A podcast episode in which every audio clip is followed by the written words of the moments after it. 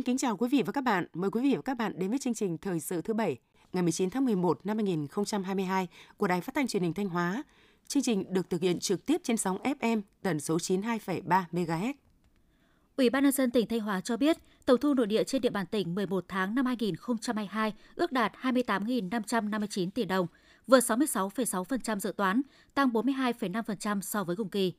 Nếu trừ tiền sử dụng đất và sổ số kiến thiết, thu nội địa 11 tháng ước đạt 16.500 tỷ đồng, vượt 42% dự toán, tăng 33,8% so với cùng kỳ.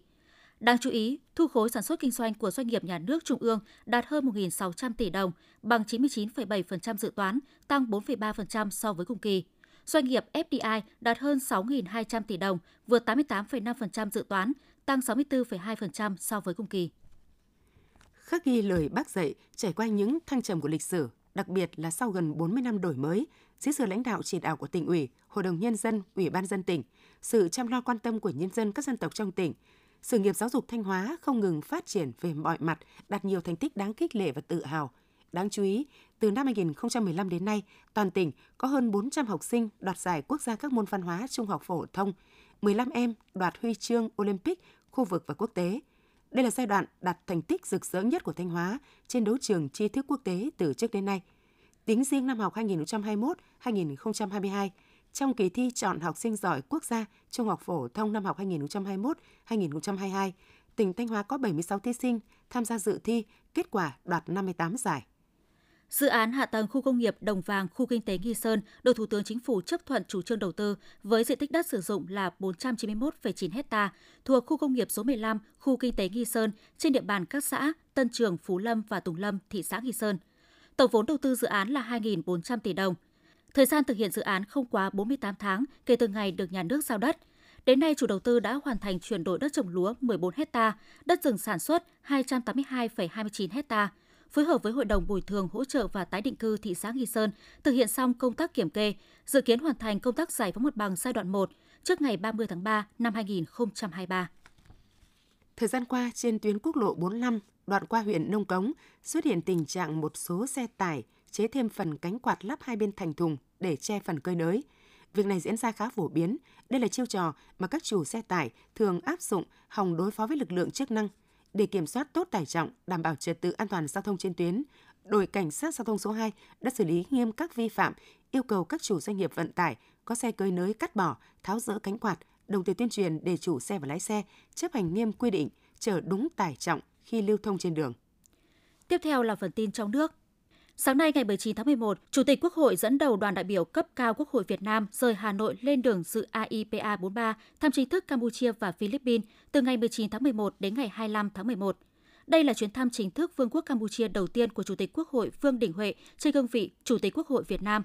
Chuyến thăm của Chủ tịch Quốc hội và đoàn nhằm thúc đẩy quan hệ láng giềng tốt đẹp, hữu nghị truyền thống, hợp tác toàn diện, bền vững lâu dài giữa hai nước ngày càng đi vào chiều sâu, thiết thực và hiệu quả – trao đổi về phương hướng hợp tác giữa cơ quan lập pháp hai nước trong thời gian tới, cả trong khuôn khổ song phương và đa phương, trao đổi về vấn đề quốc tế và khu vực mà hai bên cùng quan tâm.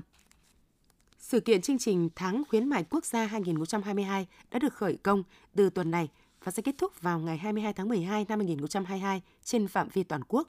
Rất nhiều sản phẩm được giảm giá từ 50 đến 70%, thậm chí có mặt hàng còn được giảm tới 100% trên tất cả các kênh thương mại điện tử và các siêu thị bán lẻ – Năm nay, tháng khuyến mại tập trung quốc gia dự kiến sẽ có gần 100.000 chương trình khuyến mại, gấp đôi so với năm ngoái. Các sản phẩm mặt hàng được khuyến mại mạnh là đồ gia dụng, điện tử, dịch vụ du lịch, thực phẩm. Xuất khẩu rau quả Việt Nam trong tháng 10 ghi nhận điểm sáng khi trị giá xuất khẩu đạt 310 triệu đô la Mỹ, tăng 28% so với tháng cùng kỳ năm 2021. Đáng chú ý, sau nhiều tháng tăng trưởng âm, tháng 10 ghi nhận mức xuất khẩu quả sang Trung Quốc tăng trưởng dương trở lại với nhiều tín hiệu tích cực. Cụ thể, sự khởi sắc trong tháng 10 nhờ trị giá xuất khẩu hàng rau quả sang thị trường lớn nhất là Trung Quốc đã tăng mạnh, đạt 152 triệu đô la Mỹ, tăng 44% so với cùng kỳ năm 2021. Theo cục xuất nhập khẩu, triển vọng và xuất khẩu hàng rau quả tới thị trường Trung Quốc có nhiều tín hiệu tích cực như sầu riêng, khoai lang và tổ yến đã được xuất khẩu theo đường chính ngạch sang Trung Quốc.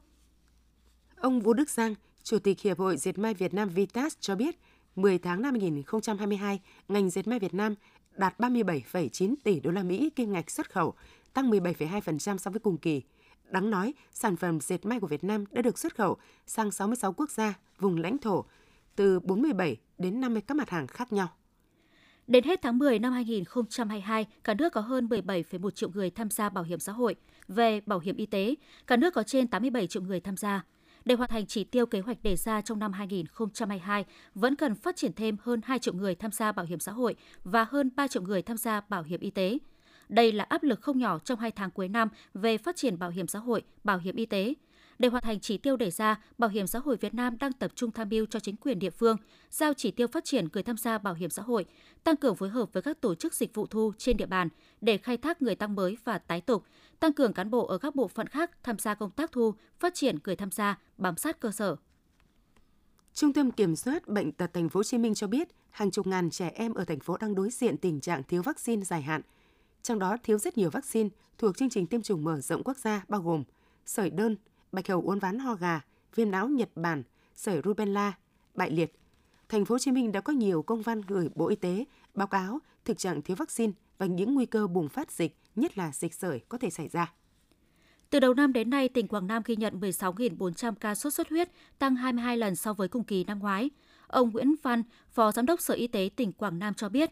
trong những tuần vừa qua, số ca mắc sốt xuất huyết có tuần vượt quá 1.000 ca. Mưa vẫn còn, thời tiết thuận lợi cho mũi truyền bệnh phát triển.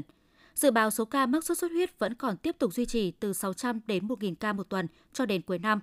Trước nguy cơ dịch sốt xuất huyết tiếp tục bùng phát, ngành y tế tỉnh Quảng Nam phối hợp với Ủy ban nhân dân cấp huyện thành lập nhiều tổ xung kích cộng đồng làm nhiệm vụ diệt loang quang bọ gậy, hạn chế bệnh lây lan diện rộng.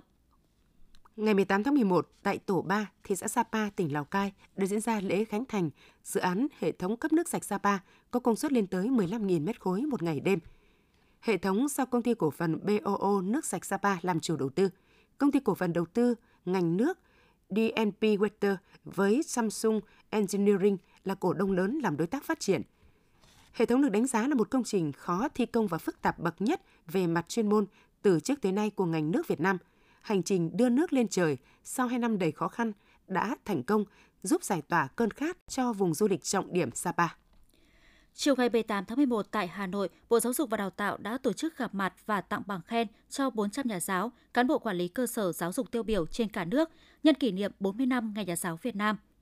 Nhắn nhủ đến các nhà giáo, cán bộ quản lý cơ sở giáo dục, Bộ trưởng Bộ Giáo dục và Đào tạo Nguyễn Kim Sơn nhấn mạnh, không ai có thể thay thế người thầy trong việc chăm lo, nuôi dưỡng ước mơ và hình thành các giá trị cơ bản cho thế hệ tương lai. Giáo dục là tạo động lực, là định hướng cách tư duy và hướng hành động – Giáo dục tạo ra sự thay đổi, sự tiến bộ, chinh phục cái mới. Chúng ta cần phải là người dẫn đường. Đây là trọng trách lớn, là sứ mệnh của nhà giáo chúng ta.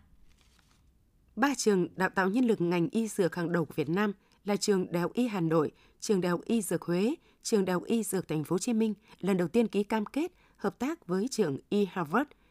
Theo biên bản ghi nhớ, các giảng viên của trường Y Harvard có chuyên môn về giáo dục, đào tạo và nghiên cứu y sinh học sẽ hỗ trợ ba trường đại học của Việt Nam xây dựng chương trình giảng dạy cho sinh viên đại học và sau đại học, không giới hạn việc phát triển chương trình giảng dạy tiền lâm sàng và lâm sàng hiện đại, chất lượng cao, cung cấp đào tạo các phương pháp sư phạm khác nhau để giảng dạy các chương trình mới được phát triển. Trường y Harvard cũng sẽ tạo điều kiện thuận lợi cho việc chia sẻ và trao đổi giữa sinh viên, giảng viên, thực tập sinh và chuyên gia từ Việt Nam đến trường y Harvard và các bệnh viện liên kết. Việt Nam đứng thứ 5 về số sinh viên nước ngoài tại Mỹ. Đây là thông tin do Đại sứ quán Mỹ tại Việt Nam cung cấp. Theo đó phản ánh mối quan hệ song phương sâu sắc giữa hai nước. Cụ thể, sinh viên Việt Nam du học tại Mỹ tăng ở hầu hết các bậc học như chương trình sau đại học tăng 6,5%, chương trình không cấp bằng tăng 23,3%, chương trình thực tập không bắt buộc tăng 4,4%.